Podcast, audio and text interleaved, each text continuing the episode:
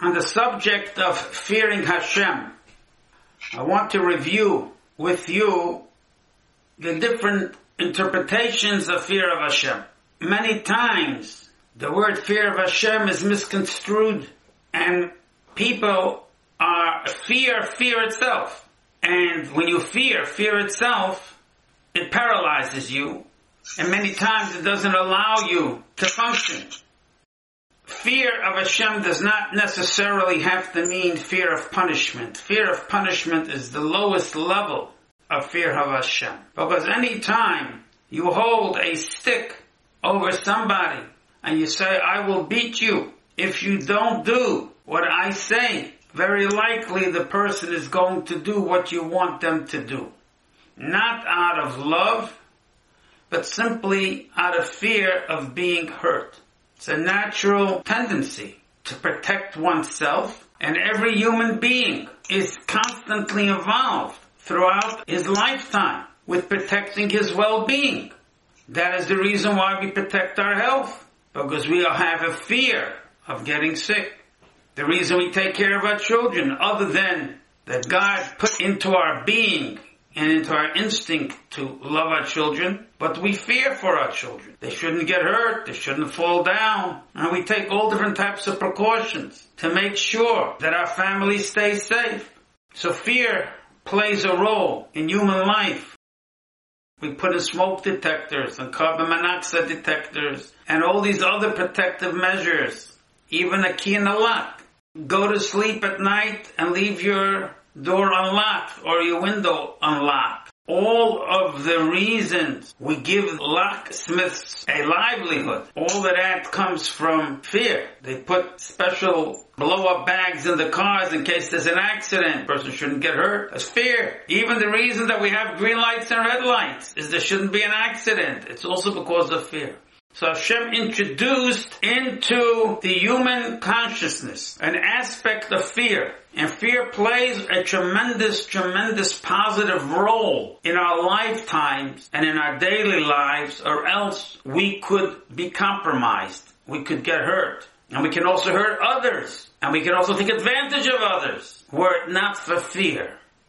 So the word fear has to be defined properly. Is it a positive thing or is it a negative thing? Now, there's awe of Hashem, which is a higher level of fear. It's a fear out of respect, out of knowledge, where I've come to recognize the greatness of Hashem and how insignificant I am in the whole picture. And therefore, to the extent that I'm aware of Hashem's greatness, how can I disrespect Hashem? So there is a fear that comes out of the awe, as a fear of disrespecting the king.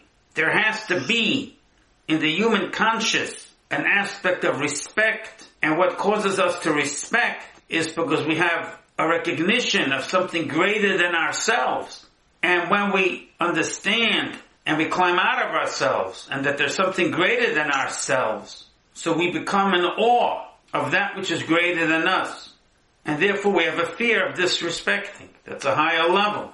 There's another level of fear that's very little spoken about. We've spoken about it I believe in other discussions that every Jew has a special relationship with Hashem. There's no two relationships the same. And the relationship is carved out from the moment the person is born till as long as he lives. And throughout that process from birth to death, he goes through different, different stages of recognition of Hashem.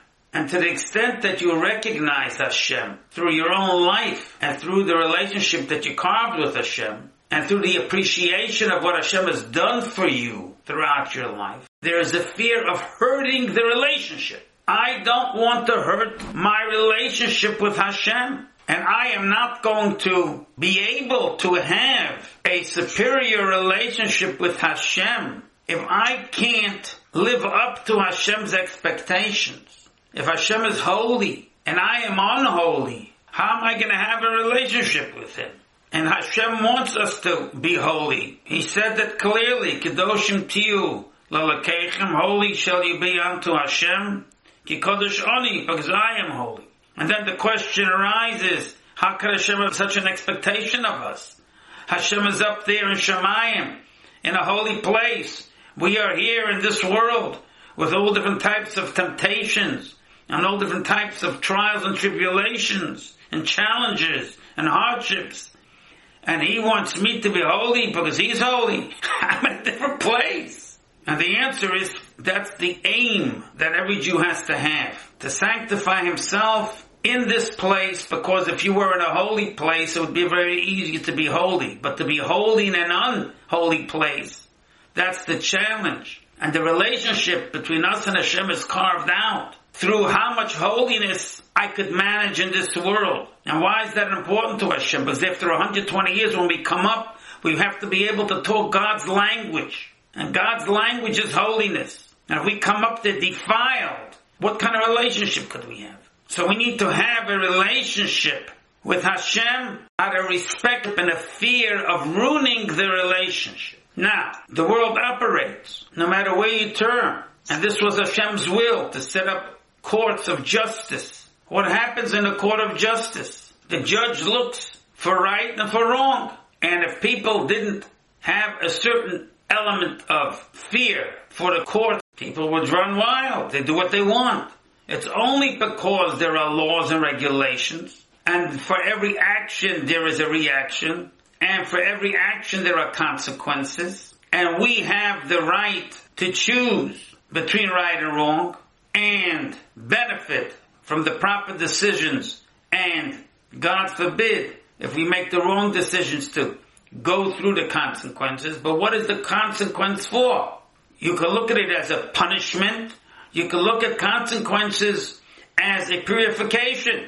And when a person is put into jail, he's got time to meditate about what he did. He knows why he's there. And it's a process of purification. To stop and think that this is what happens when you don't live together with humankind and human nature in a, on an equal level, according to the laws and regulations that are respected by humanity, so that incarceration can also be looked at as a loving action.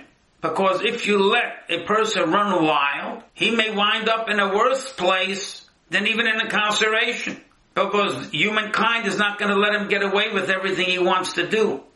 And then people take the law into their own hands. And in order to stop people taking the law into their own hands, we have a system of courts which does not allow people to take the law into their own hands, but everybody is judged by the same law. So this aspect of fear is really a loving attribute of Hashem. Because there is a fear that after 120 years we will go up to heaven and we will have to give an accounting, we were not told that after we've left this world. We've been told that before we left that world, while we're still on this world. Because the loving God wants to give us a chance to improve ourselves. And even if we made a mistake, He allows us to correct it. And that's what the Navi says. Va'ad yom oso, till the day of his death, the he waits for him. God is literally waiting for us.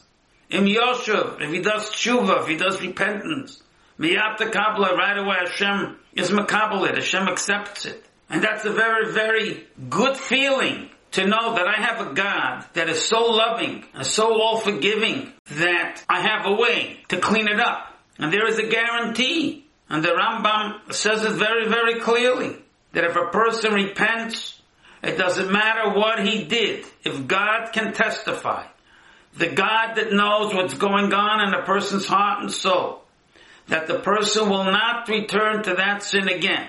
And when he finds himself in the same predicament as he once found himself when he did the sin, now he finds himself in the same predicament, and he does not do the sin, then God testifies in him that he is a true repentant and everything he did prior to that is wiped clean. There's nothing left. He's totally pure. What caused this person to repent? Because he knew that it's not a free for all. That in the world to come and in this world, there is judge and jury. And it's not a free for all, and a person has to pay for what he does wrong. So that aspect of fear causes what? causes the person to change his ways. Hashem doesn't right away go ahead when a person does something and beat him up. If Hashem wanted to beat us up, there'd be nothing left of us already. The proof that there are old people in the world is a proof of a loving Abishter, a loving God, that He's still waiting for them to repent. He gives us a chance. So this concept of fear has to be very, very well understood. It's not that Hashem is standing over us with a bat, ready to pounce on us the moment we do something wrong. But he may make us uncomfortable if we don't recognize our errors ourselves. He may give us a little bit pain, may give us a little suffering, which accomplishes two things. First of all, it wakes us up. Like the Gemara says in many places when a person sees other marah, a person sees she yisurim bonalov, that pain and suffering comes his way. He should check his actions. So there's a direct correlation between what happens to us and our actions. Now what's the purpose of the Yisurim, of the pain? Is that we should stop in our tracks, reflect, think, and change our ways. So is that a fear of anger of Hashem? A fear of love. Hashem introduced that into our psychic so that we should behave ourselves because as we learned, Adam Ra Urav, the inclination of a human being is bad from the time he is born. So therefore we have to be tamed. And just like animals are tamed and trained, and when the animal follows its training, it gets a reward. And when the animal does not follow the trainee, it gets a slap with a whip. So many times the human being, okay, loses control, loses focus, and has to be whipped back into shape. But that whip is a whip of love because it gives a person a chance as long as he lives on this world to be able to reconnect to Hashem, to be able to fix his relationship, to be able to contemplate life is all about. So, you know, when we talk about this subject of fear, it's to our benefit. And anybody that sees it in a frightening way is not seeing it according to the way Hashem wants him to see it. The Gemara says in many places, Ein einshin, eleim mazirim. We don't punish unless we forewarn. If you saw a person do something bad, he was warned. He was warned once, twice, three times. And even then he's not punished unless he was warned with Adam and the Adam had to testify that he was warned, he was warned, he was warned. So, yes, the Torah is love from the beginning to the end, but how do you reach that love that started out? And how do you end with the love? That's what the Torah tells us. That we should see what happens when a Jew follows the ways of Hashem, and God forbid what happens if he doesn't. And it's not like Hashem sneaks up on us and pounces on us. Everything is recorded in the Torah what Hashem's expectations are of us. I gave you life. I keep you healthy. I give you sustenance. I take care of you. This is what's expected. Now you want to be a taker and a taker and a taker. And not only do you just take, but you hurt other people that I put on this world. I'm not going to let you hurt other people.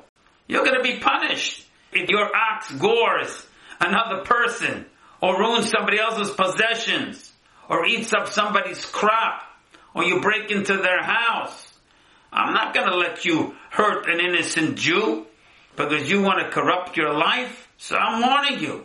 Everybody has a right to live in this world safe and sound. And if you want to mix up the fairness, I have to step in and you need to know. That's an act of love.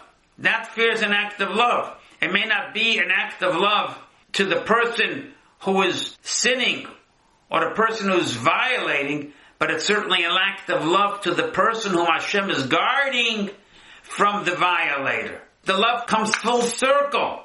The love comes to all the people in the world. And that is the whole purpose when Hashem says, as Hashem alakecha tira, Hashem your God you shall fear. What does Hashem want of us? Hashem wants most important, recognize me. I want to have a relationship with you. Please don't spoil our relationship. Keep it intact. Understand, I want the best for you, like the Mesilas Yesharim says. Miritzayin ha'toiv lehetiv. It is the will of the good God to want to do good with his people.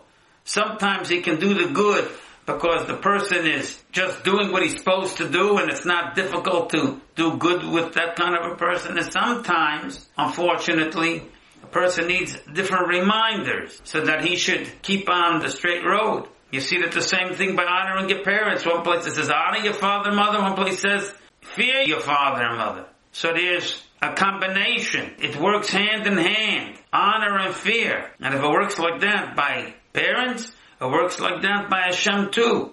But the most important thing is the honor part. The fear part is the lowest level of all the levels is the fear of punishment. Because that's an automatic thing. And when a person has to be at that level, then the difference between him and any other creature, very, very small. We're talking about a higher level, a higher level of fear.